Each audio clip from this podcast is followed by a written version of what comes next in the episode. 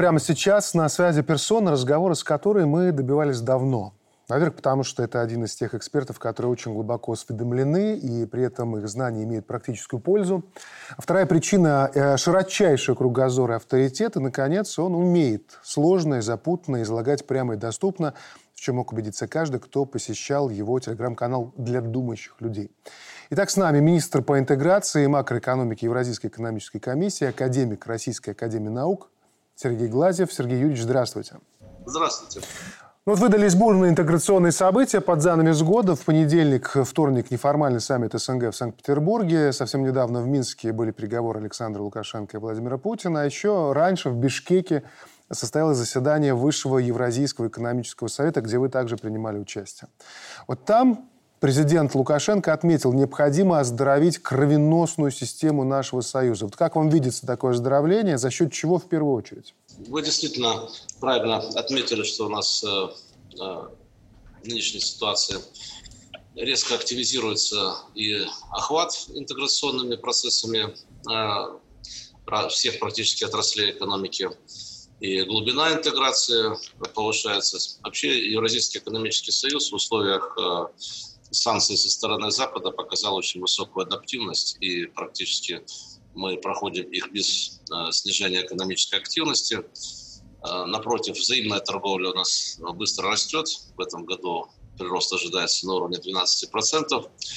И э, так образно говоря, говоря, кровеносный сосуд – это прежде всего система платежей и расчетов, это сказать, денежное обращение. Э, деньги часто сравнивают с кровью. Э, в организме для экономики смысл э, денег связать имеющиеся ресурсы. И второе – это э, кооперационные связи, общие технологические цепочки, которые сейчас бурно достраиваются в связи с масштабным процессом импортозамещения. Для того, чтобы этот процесс гармонизировать и сделать более системным, нами предпринимаются следующие шаги. Во-первых, идет целенаправленная последовательная работа по переходу на национальные валюты во взаимных расчетах. На сегодняшний день это уже более 80% товарооборота. Беларусь и Россия практически полностью перешли на национальные валюты, отказавшись от э, валют третьих стран, особенно тех, которые а, подвергают наш, наше государство санкциям. А, но, кроме этого, необходимо формировать свою платежно-расчетную систему. Мы много лет назад предвидели о том, что SWIFT, возможно, будет использован как инструмент давления политического. Поэтому загодя Банк России создал свою систему обмена электронными сообщениями, открытую для всех государств, для всех банков Евразийского экономического союза. И нужно как можно быстрее подключаться э, всем к этой системе для того, чтобы проводить платежи и расчеты, минуя э, западные вот эти шлюзы и систему передачи информации. Наконец, в-третьих, э, платежная система для граждан. Это банковские карточки. Я знаю, что в Беларуси есть своя банковская карточка, в России карточка МИР. Э, нам необходимо их сопрягать и обеспечивать э, свободное использование этих платежных банковских карточек на всей территории Евразийского экономического союза. Есть сложности, не будем их скрывать. Многие банки а, особенно тех государств, которые не под санкциями, боятся вторичных санкций, а, поэтому они часто уходят от использования этих инструментов. Но это говорит лишь о том, что нужно создавать а, чисто свои евразийские структуры, которые никак не будут зависеть от западных юрисдикций, и поэтому могут свободно работать, не оглядываясь ни на какие санкции. Наконец, развитие производственной кооперации, которое Александр Ильич Лукашенко обозначил еще период председательства Беларуси а, в Евразийском экономическом союзе в качестве ключевого приоритета расширения и углубления интеграции. А, о важности а, развития производственной кооперации говорили все без исключения главы государств. И в текущем году эта тема была обозначена как ключевая тема развития нашего сотрудничества.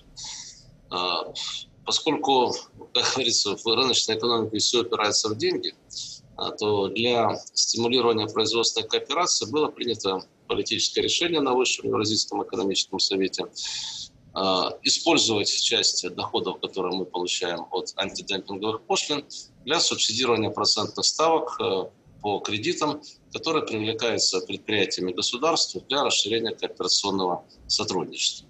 Это такой первый шаг. Вслед за этим последует, я уверен, и другие шаги. В частности, мы сейчас завершаем разработку концепции единого биржевого пространства, где предполагается объединение всех бирж, которые будут обмениваться информацией в реальном режиме времени и подключаться к торгам друг друга.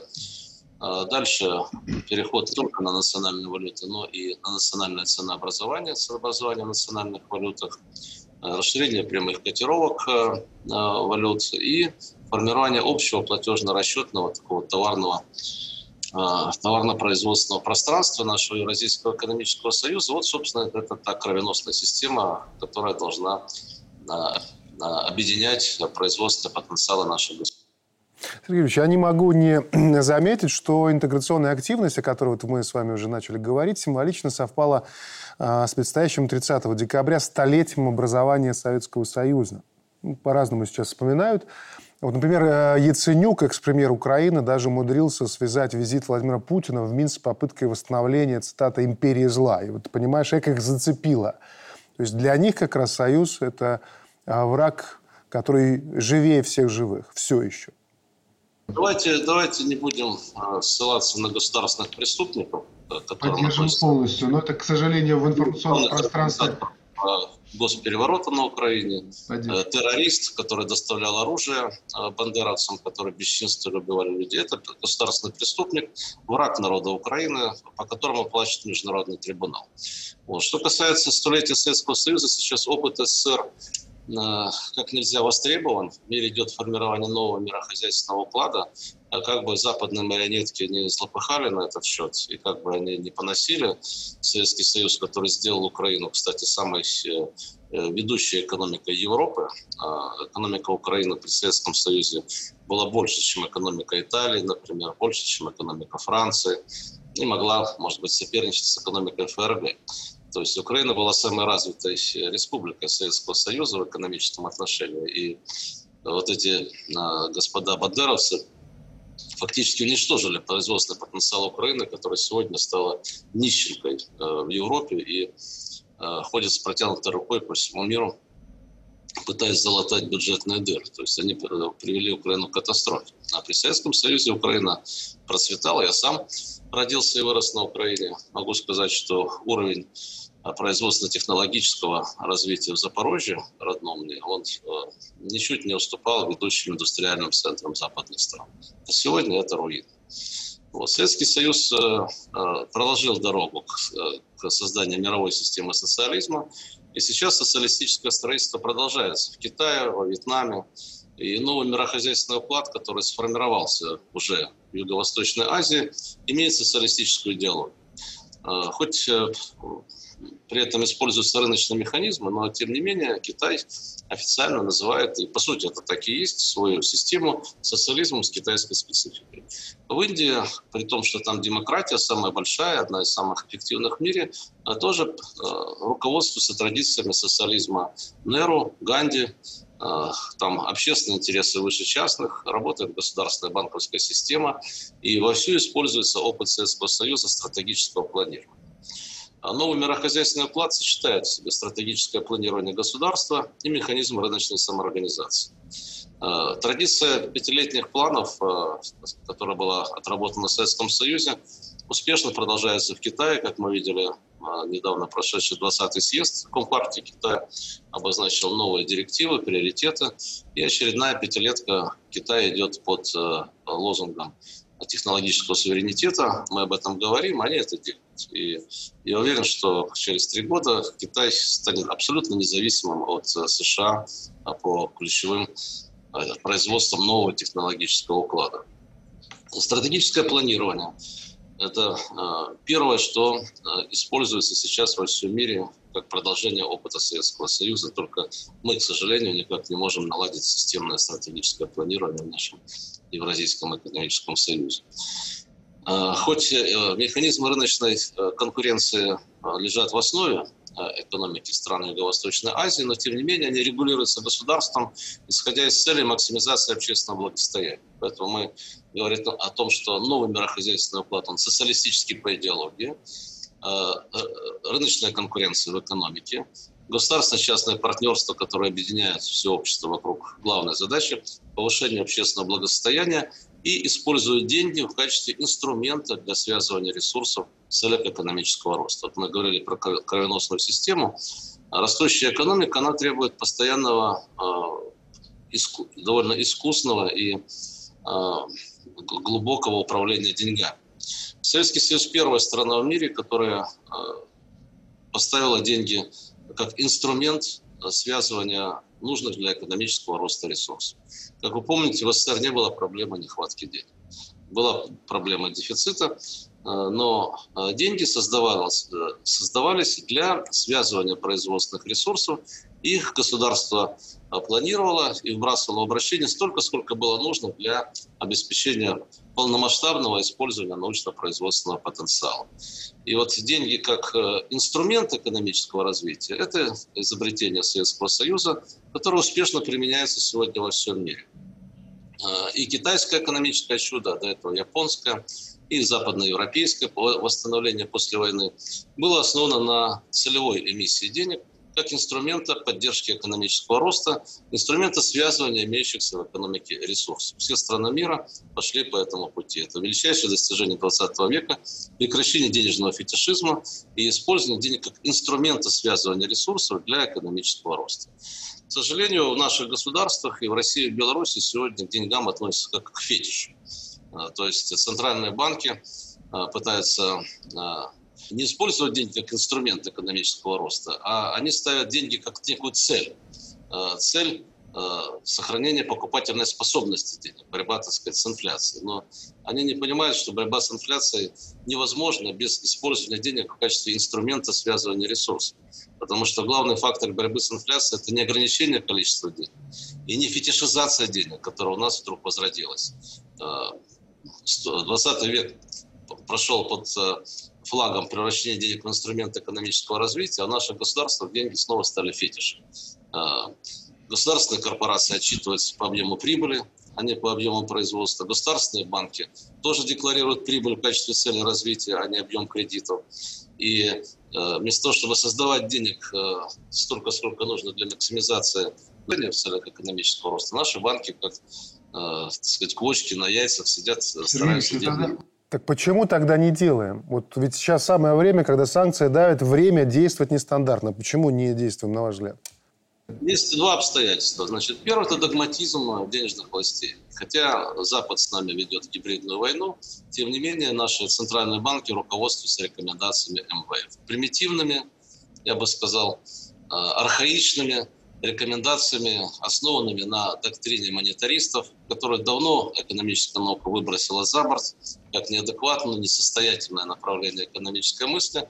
Но по-прежнему вот так получилось, что в постсоветских государствах во главе центральных банков э, стоят люди, которые э, смотрят на МВФ в качестве э, истинной последней инстанции и просто машинально выполняют рекомендации МВФ, думая, что там сидят какие-то Э, сверхумные люди, которые э, дают верные оценки и прогнозы. Но надо понимать, что МВФ – это политическое орудие в интересах международного капитала. И все рекомендации МВФ призваны создать максимально благоприятные условия для свободного движения международного капитала. То есть МВФ – это просто инструмент в руках международного крупного капитала, для которого важно, чтобы государство а, обеспечивали либерализацию валютного регулирования, чтобы была свобода движения капитала, чтобы государства не создавали свои кредитные ресурсы, чтобы а, денежная система государства находилась в полной зависимости от внешних источников кредита и экспортной выручки.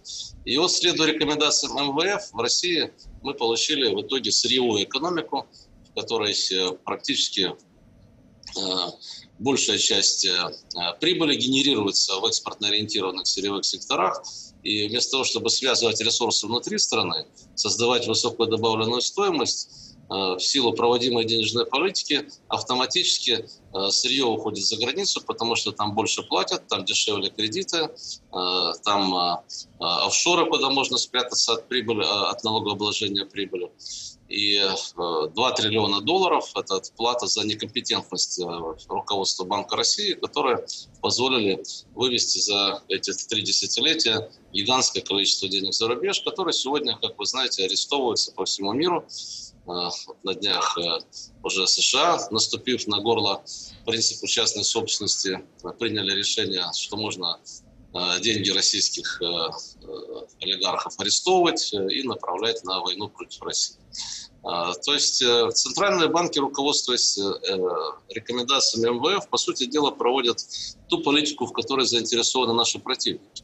Вместо того, чтобы создавать кредиты э, для развития экономики, они, наоборот, сокращают объемы кредитов, впускают валюту в свободное плавание, делают наши валюты заложниками финансовых международных спекулянтов, и в итоге вместо устойчивого денежного обращения, ориентированного на рост производства, мы имеем хаос на рынке, имеем инфляцию. Эта политика э, лишь по иронии называется таргетирование инфляции, потому что можно математически доказать, что свободное плавание курса национальной валюты несовместимо с таргетированием инфляции, потому что главным фактором инфляции является именно колебание курса валюты. И когда Центральный банк России, скажем, бросает рубль в свободное плавание, это означает, что он передает формирование курса рубля на откуп валютным спекулянтам которые являются главными бенефициарами проводимой таким образом политики. А, вот именно поддержка а, влиятельных а, финансовых спекулянтов, заинтересованность э, западных стран в продолжении этой политики, также заинтересованность офшорной олигархии, которой нужно вывозить капиталы в офшоры, обеспечивает политическую поддержку такой денежной политики. Она губительна для страны, в России, скажем, у нас нет экономического роста уже больше порядка 10 лет по той причине, что Центральный банк не дает кредиты, наоборот, изымает деньги из экономики и мешает экономике развиваться. Мы оцениваем, что ущерб Банка России, э, который нанес Банк России развитию российской экономики за последние 8 лет составляет порядка 30 э, триллионов непроизведенной продукции, 20 триллионов не сделанных инвестиций. В Беларуси, к сожалению, аналогичная картина. Беларусь уже в течение последних пяти лет занимает последнее место по темпам экономического роста в нашем Евразийском экономическом союзе. Главная причина – даже сверхжесткая денежная политика с высокими процентными ставками, отсутствие кредита, который очень необходим белорусским предприятиям, которые заняты в основном машиностроением, обрабатывающей промышленности, где длинные технологические цепочки, где нужны большие оборотные средства, и нужно постоянно делать инвестиции для поддержания технического уровня. В отсутствии кредитов это сделать невозможно. А, Сергей Юрьевич, чуть, э, несколько изменим тему. Чуть выше вот мы затрагивали Украину, поэтому не могу не спросить о ваших впечатлениях от а, рождественского тура Зеленского в Вашингтон. А, ну вот видим, что одни говорят, что ничего не вышло, другие обращают внимание, что что-то он все-таки получил. Ну, не говоря уже о медийной составляющей. Как вы это все видите и оцениваете? Ну, надо понимать, что Зеленский – это марионетка, а, которая полностью управляет американцы. Фактически он выступает в роли шоумена, в чем он, так сказать, профессионально хорошо подготовлен. Он не руководит ни Украиной, а, ни вооруженными силами Украины. Этим занимаются американские агенты и спецслужбы, которые формируют всю и экономическую политику Украины, и внешнюю торговую политику, и военные операции планирует Пентагон. Это всем известно. И даже э, охрана Зеленского – это спецназ Ми-6. То есть Зеленский – это просто кукла в руках э, американских, э, так сказать, кукловодов. И эти американские кукловоды показали эту марионетку американскому обществу, американскому истеблишменту для того, чтобы э, обеспечить дальнейшую политическую поддержку той э, гибридной войны на уничтожение против России, которую они ведут. Э, так что мы должны понимать, что нет на Украине президента, нет там никакого суверенитета. Украина управляет оккупационные власти, использует народ Украины как пушечное мясо Э, против России. И одной из целей этой войны является истребление э, мужского населения Украины для того, чтобы очистить территорию. И желающих на украинскую территорию уже достаточно. Э, в том числе и со стороны ряда политиков США уже раздаются голоса о том, что Украина должна быть очередным штатом Америки и, соответственно, заселять укра- украинскую территорию после этнической чистки, которую ведет режим Зеленского против русских на Украине, будут те самые силы, которые Зеленского содержат и продвигают. То есть это чудовищный план фактически уничтожения русского населения Украины, который ведется под лозунгом Э, борьбы за национальную независимость Украины. На самом деле это кампания по истреблению мужского населения Украины для очистки этой территории, для заселения другими так сказать, народами, э, людьми и для формирования подконтрольной э, полностью Запада территории. Ну и, конечно, использование вооруженных сил Украины, которые сегодня полностью на натовском снабжении и поддерживаются натовскими наемниками, для того, чтобы нанести удар по России, добиться а, расчленения, уничтожения России. То есть это вот настоящая война на уничтожение нашей страны. Надо к этому очень серьезно относиться. К слову про американцев. Вот опять же на саммите в Бишкеке, который мы сегодня уже затрагивали, прозвучала эпоха доминирования доллара завершается. Что будет с долларом, Сергей Юрьевич, вот э, нашим зрителям, которые сейчас нас смотрят, в чем хранить свои сбережения? Вы знаете, то, что будет война против России и против Беларуси, а, и эту войну будут вести а, американские марионетки с украинской территории, было мне совершенно понятно еще 10 лет назад. Когда начался мировой финансовый кризис в 2009 году, было понятно, что он приведет в итоге к мировой войне, как всегда это было, в период смены мирохозяйственных укладов. Сейчас американская властвующая элита пытается удержать глобальную гегемонию, Э, план у них э, заключается в том, чтобы сокрушить Россию, э, ее расчленить и уничтожить, так сказать, политическую независимость и суверенитет, поставить здесь свой колониальный режим и Белоруссию. Затем уничтожить Иран и изолировать Китай. Вот их план. Я не буду, так сказать, объяснять логику этого плана, он хорошо изложен в моих книгах. Последняя мировая война США начинает и проигрывать. США эту войну проиграет. Как так же, как проиграла Великобритания, по сути дела, Вторую мировую войну, лишившись всей, всей своей колониальной империи. Хотя формально Великобритания осталась в числе победителей, но она выращивала Гитлера. Ми-6 точно так же опекала Гитлера и помогала Гитлеру удержаться у власти, как сегодня они опекают Зеленского. Гитлер это был, в общем-то, э, в, первые, в первые периоды э, путча в Германии чисто английским проектом. Значит, он привел к катастрофе Европу. Американцы на этой катастрофе нажились. И сейчас американцы думают, что э, как Первая и Вторая мировая война в Европе помогли США подняться, стать мировым лидером, также они уверены в том, что новая война в Европе также будет способствовать укреплению положения США. Но не эту войну проиграет, потому что центр мировой экономики переместился в Юго-Восточную Азию. А будущее мировой экономики определяется конкуренцией Китая и Индии. И до конца этого столетия именно Юго-Восточная Азия будет абсолютно доминировать в экономическом развитии. Такая смена мирохозяйственных укладов происходит раз в сто лет. И, к сожалению, всегда сопровождалась мировыми войнами, потому что властвующая элита уходящего центра мировой экономики пытается любой ценой, в том числе путем сталкивания народов, развязывания мировой войны, удержать свою гегемонию. А если бы мы 10 лет назад поступили в соответствии с научными рекомендациями, а именно начали бы э, отказываться от доллара, евро и фунта, и создали бы коалицию в Евразии стран, которые не используют доллар в качестве мировой валюты и евро, то войны бы не было, я вас уверяю. А, вспомните, что американцы начали войну на Балканах против Югославии, когда Евросоюз ввел евро.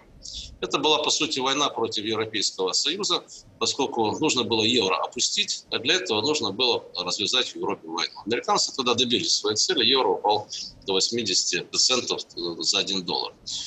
А, но евро устоял. Значит, следующая война э, в Ираке и в Ливии, она была тоже связана с попытками Хусейна и Каддафи отказаться от доллара и евро в использовании э, при, при торговле нефтью. А, сейчас этот процесс пошел очень быстро. А, вот если бы мы начали его 10 лет назад, то я вас уверяю, что не было бы войны, потому что э, именно а, монополия на эмиссию денег является главным источником финансирования американских э, вооруженных сил и всех их авантюр в мире, включая цепочки оранжевых революций и содержание огромного количества военных баз и агентов влияния других стран. Обладая монопольным правом на эмиссию мировой валюты, США позволяет себе тратить на оборону, на войну в 10 раз больше денег, чем мы, скажем. Оборонный бюджет США в 10 раз больше наш. Э, и э, на самом деле, если посмотреть, сумма оборонного бюджета США равна как раз сумме эмиссии доллара. Если мы от доллара бы отказались 10 лет назад, не было бы у американцев возможности сейчас вести эту мировую гибридную войну и тратить сотни миллиардов долларов на поддержку, так сказать, войны в Европе. А, нам тогда говорили 10 лет назад, это возможно, э, это потребует пересмотра контрактов, мы будем нести потери. Короче, весь олигархат, который э, был ориентирован на офшоры, компрадорский олигархат категорически выступал против э, отказа от использования долларов и евро, потому что у олигархических структур, так же как у э, их покровителей в центральных банках, э, главная идея – это свобода вывоза капитала. Вывозить капитал можно только в иностранной валюте. Если мы переходим на экспорт в рубли, спрятать деньги в офшорах уже не получится. Поэтому главный смысл долларизации нашей внешней торговли заключался именно в вывозе капитала. Если экспорт идет в иностранной валюте, мы не следим за валютной выручкой. И э, много лет, примерно треть доходов от экспорта углеводородов российских уходила в офшор. И уходила из-под налогообложения. И все попытки наши перевести этот экспорт на национальные валюты блокировался. Именно по той причине, что не хотели они расставаться со своей возможностью прятать валютную выручку от контролирующих органов. Процесс пошел просто лавиной. Оказалось, что можно за один месяц отказаться от использования долларов и евро при э, экспорте газа. Заставили газ перевести на рубли, перешли на рубли. Э, значит, все это за один месяц все случилось. Точно так же идет перевод других э, направлений российского экспорта национальной валюты. Вслед за нами Индия недавно отказалась от использования доллара и евро, перешли на рупии. Китай переходит на юань. То есть долларовая империя рассыпается. И э, вес доллара сейчас стремительно падает. После того, как американцы арестовали российские валютные резервы, они, по сути, э, разменяли свое главное конкурентное преимущество. Они об Россию разыграли козырный туз, который был у них в колоде. Это монопольная возможность имитировать мировую валюту. Доллар стал токсичной валютой. Доллар – это валюта, которую могут в любой момент украсть, отобрать, э, блокировать расчеты. И никто не застрахован в мире. Ни Россия подверглась просто принудительной, вы знаете, аресту всех валютных резервов, но до этого был Иран, Венесуэла, значит, а теперь это и э, вторичные санкции охватывают все страны. Поэтому чем быстрее мы уйдем от использования доллара, евро и фунта в расчетах, тем меньше будет э, у американцев возможности финансировать гибридную войну, тем лучше будет мир, тем он будет прозрачнее, устойчивее и быстрее будем развиваться. А вот на Западе сейчас активно говорят о том, что ожидают они глобальный кризис, который затмит там 2008, называют его новой Великой депрессией. А что думаете на этот счет? Ну, что значит будет? Великая стагнация охватила западную экономику уже после мирового финансового кризиса. Она не растет. Mm-hmm. И эта великая стагнация не стала великой депрессией только благодаря политике количественного смягчения, благодаря эмиссии гигантских объемов валюты э, для поддержания экономической активности. Объем доллара и евро всего лишь за 10 лет вырос в 4 раза. Это огромный э, рост денежного предложения, который был призван поддержать экономическую активность. И в результате они сумели э, добиться того, что вместо Великой депрессии, которая была неизбежна в этой ситуации, они получили великую стагнацию. То есть экономика не растет уже с э, практически больше 10 лет. Э, но большая часть этих огромных эмиссионных вливаний ушли в финансовые пузыри. В отличие от Китая, где деньги создаются под рост производства, и Индии, где под рост капитальных вложений не создаются, в западной системе деньги создавались просто для финансового рынка, и прежде всего улавливались банками, которые вкладывали деньги в финансовые спекуляции, и теперь эти финансовые пузыри начинают э, разваливаться, заливая деньгами всю экономику и провоцируя галопирующую инфляцию на Западе. Западный мир организирует, потому что э, кончился тот э, э, цикл экономического роста, связанный с имперским мирохозяйственным укладом, который обеспечивал развитие в 20 веке. Сначала рухнул, рухнула советская система, а теперь рушится западная система. Ну и как это полностью соответствует нашим долгосрочным прогнозам, как я уже сказал, сформировавшийся в Юго-Восточной Азии центр нового мирохозяйственного уклада бурно развивается, он целенаправленно Э, управляется, э, деньги подчиняются целям развития производства. Если на Западе хаос и кризис, то на Востоке э, никакого кризиса нет. Китайская пятилетка очередная успешно выполняется, индийская тоже. Темпы роста в этих экономиках составляют от 3 до 7%. От 3 до 7%. Есть определенные, сказать, конечно, трудности сейчас, но, тем не менее, никакого мирового кризиса нет. Есть кризис западного мира. Э, который, э, по сути, связан с глубинными процессами развала того мирохозяйственного уклада, который поддерживал экономический рост в этих странах в течение столетий. Э, поэтому неизбежен переход к новому мирохозяйственному укладу, где лидирующую роль будут играть страны Юго-Восточной Азии. И, надеюсь, наш Евразийский экономический союз будет тоже частью ядра этого нового мирохозяйственного уклада. Ну да, как раз недавно вот мы могли прочитать, вышла ваша монография «За горизонтом конца истории». Там как раз про глобальное противостояние концепций разных. С одной стороны, Шваб и компания с их биоцифровым гетто, а с другой стороны, как вы пишете, за горизонтом виден луч света, и что символично, солнце, как положено, встает на востоке. Но напоследок у меня такой вопрос, э, учитывая, что многие нас смотрят сейчас э, в YouTube, а там сейчас э, много про цифровую валюту CBDC – вот создатели подают это как великое благо, но народ, если присмотреться, они как-то не сильно доверяют, размышляя в таком духе. То есть сначала обрушат экономики, затем сместят средний класс за черту бедности, и уже потом просто а не оставят выбора и просто вынудят перейти на эту систему, чтобы получать минимальное а, пособие людям. Так вот, CBDC – это что? Это ловушка или это просто новая валюта, новые деньги нового времени? Каждый новый мирохозяйственный уклад обладает своей э, валютой, которая соответствует механизмам воспроизводства в этом мирохозяйственном укладе. Уходящий имперский мирохозяйственный уклад имел две валюты. Рубль, который в международных расчетах был известен как переводной рубль, и доллар. Значит, э, э, перед этим колониальном мирохозяйственном укладе главной валютой международной был фунт стерлингов, потому что Британская империя доминировала, особенно после Первой мировой войны, в, этом, в этой колониальной системе торговли людьми и сверхэксплуатации труда капитала. А, и можно проследить, что смена мирохозяйственных укладов происходит каждые сто лет. И каждый раз это приводит к смене международной валютно-финансовой системы потому что меняется центр экономики, меняются главные воспроизводственные механизмы, и, соответственно, деньги не могут на это не реагировать, они тоже меняют свою сущность. Вот 20 век, это, как я уже сказал, был веком создания фиатных денег, так называемых, необеспеченных денег, которые создает государство для развития экономики. Сейчас э, э мы видим, что э, ядро оставшейся части имперского мирохозяйственного уклада злоупотребляет этими фиатными деньгами, имитируя их в гигантских объемах э, как для своих нужд, так и для мировой экспансии, в том числе финансирования мировой войны. А новый мирохозяйственный уклад, который мы назвали интегральным, он отличается от имперского тем, что резко вырастает э, снова суверенитет национальных государств. Возрастает разнообразие стран, которые участвуют в мировом хозяйственном э, обмене. Если в имперском мирохозяйственном укладе принцип был такой. «делай как я», это касалось и советского лагеря, и американского лагеря, где вот, э, внедрялись одни и те же системы управления, то в интегральном мирохозяйственном укладе э, восстанавливается разнообразие систем хозяйствования, культур. На базе национального суверенитета восстанавливается международное право. И, соответственно, деньги в этой системе тоже, мировые деньги, должны формироваться на основе международного права. Это не может быть уже монополия какой-то одной страны или группы компаний допустим, ФРС США или финансовой олигархии. Мы сейчас работаем над моделью новой денежной единицы, которая должна э, внедряться через международный договор на основе прозрачных и понятных принципов. Мы предлагаем два принципа, точнее две корзины, на основе которых будет строиться эмиссия новой мировой расчетной валюты.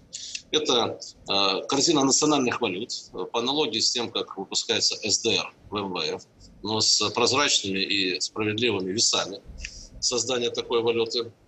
И корзина биржевых товаров. Я уже упомянул, что мы готовим сейчас концепцию единого биржевого пространства Евразийского экономического союза. И важной частью этой концепции является создание своей системы ценообразования. И э, индексы цен биржевых товаров э, являются хорошей основой для создания новой мировой расчетной валюты. Мы в Евразии являемся производителями и потребителями большей части биржевых товаров. Порядка 20 товаров, которые формируют сегодня, собственно, мировое ценообразование. Вот если мы эту валюту новую привяжем к биржевым товарам и к национальным валютам стран-участниц, то мы получаем, как показывает математическая модель, очень устойчивый международный валютно-расчетный инструмент, который э, обладает множеством преимуществ. Он устойчивый, он прозрачный, Он используется только для международных расчетов, он не, не может быть использован в качестве внутреннего кредита. Очень удобен. И я думаю, что мы в скором времени придем к внедрению такого инструмента. Об этом уже президент России несколько раз говорил о необходимости введения новой валюты. А, до этого президент Казахстана э, Назарбаев выступал с идеей введения Евраза. А, вот сейчас пришло время эти политические а, установки воплотить в жизнь. Сергей Ильич, спасибо большое за участие в нашей программе.